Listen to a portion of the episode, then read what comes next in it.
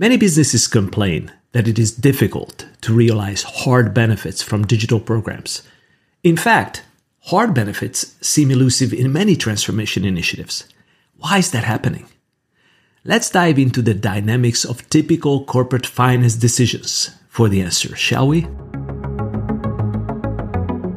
At their essence, hard benefits are easy to grasp. They are simply reduction of cash spent or increase of cash collected. Super easy, right? The companies clearly believe that value is there at the beginning of digital transformations, yet research shows that only 20% of them consistently get the hard value, that is, cash savings or cash gains at the end. In fact, more than two thirds of the CFOs have completely given up on driving hard value beyond their own minimum project return, known as hurdle rate. For this discussion, let's say that hurdle rate is the company's cost of capital. Basically, what it costs the business on average to borrow or get money from investors. It drives almost every aspect of financial decisions, from borrowing through stock issues to approving improvement projects. So when it comes to funding digital programs, the cost of capital, say 10% for this particular company, often becomes the hurdle rate, the rate of return the project needs to produce to add hard value for the business.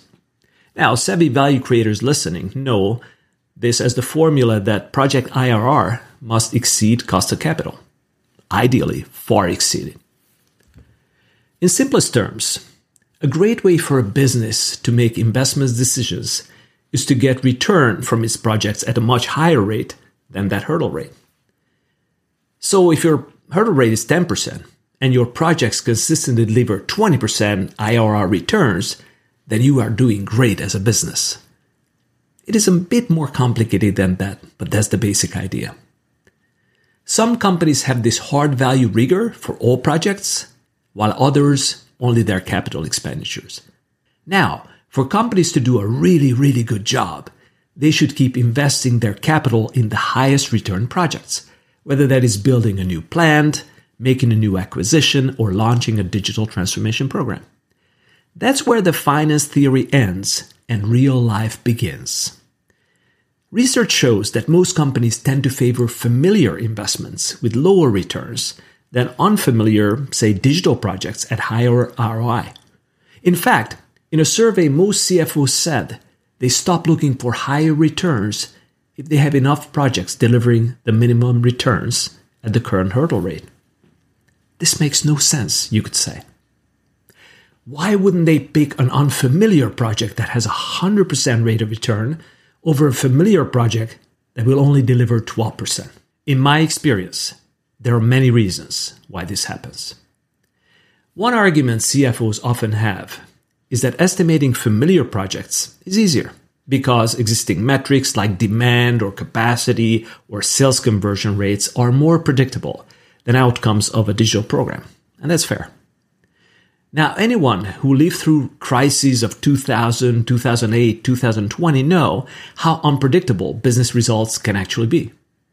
Even in the best of times, companies may miss demand or production forecasts by 10 15%. There's nothing certain about the familiar. However, this is the most persistent reason, I believe, why underperformers underinvest in digital and perpetuate their laggard state. It is understandable and human. Taking risk and assessing risk are hard work, even if the higher risk is rewarded with outsized potential returns. Most executive teams are actually not incentivized on taking outside risks for outside returns.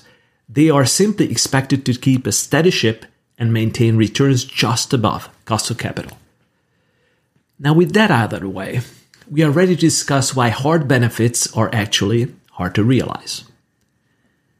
Reason number one the biggest problem is that project teams consistently overestimate the savings they can realize. And I don't mean they exaggerate or get sloppy in their analysis. What I mean is that they may assess the art of the possible correctly and assume the business this time around will be making the hard choices to actually realize the benefits, like renegotiating long term supplier contracts, canceling unprofitable customers, or reducing manpower. CFOs often discount the benefits not because the analysis is faulty, but because they know the business will not make those hard choices. This, I believe, is the hardest thing about hard savings. The second hard problem companies face with initiative is that they provide localized benefits in one department, one business unit, and may cause other parts of the company to have to change and compensate with their own resources for the project. So savings in one area become increased costs in another. There are so many examples of this. The IT department would cut their support costs by 50% and causing productivity issues in the entire organization far exceeding the savings. Another example is a product team reducing testing and QA resources to save money, but increasing support costs or even causing the business to lose revenues through customer issues. The same is true if one department reducing their workforce and the other one has to hire contractors to deal with the disruption. I think the list goes on. Pushing the bubble from one department to another can make hard savings become soft ones very, very easily. Number three, hard savings seems to work better around the edges of the value chain.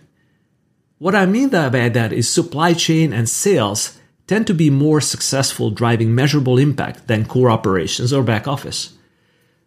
A big part of the reason is that they can push the efficiency gains to an outside party. It, a lot, it is a lot easier to demand a vendor to cut prices or reduce costs or people on their end than produce the same efficiency or headcount savings internally. The same is true for customers. Creating premium services or upselling new solutions generates higher margins easier than streamlining inefficient sales operations internally. So it gets much harder when efficiencies are expected internally in the back office, as suppliers or customers cannot chip in. And reason number four why hard savings are hard is it's hard to make them stick long term. The cost structure of any business is a reflection of the efficiency of their processes. You can create a lean cost structure if processes are smooth and predictable.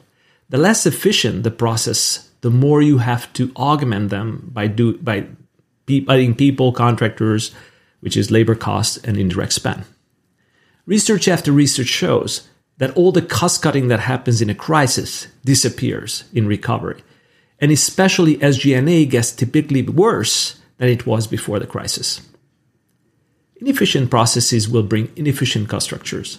This happened in the ERP days when early cost savings disappeared, and happens in even in cloud native businesses where manual processes and people augment digital processes at very high levels. Several studies were looking back at the last 20 years of cost savings.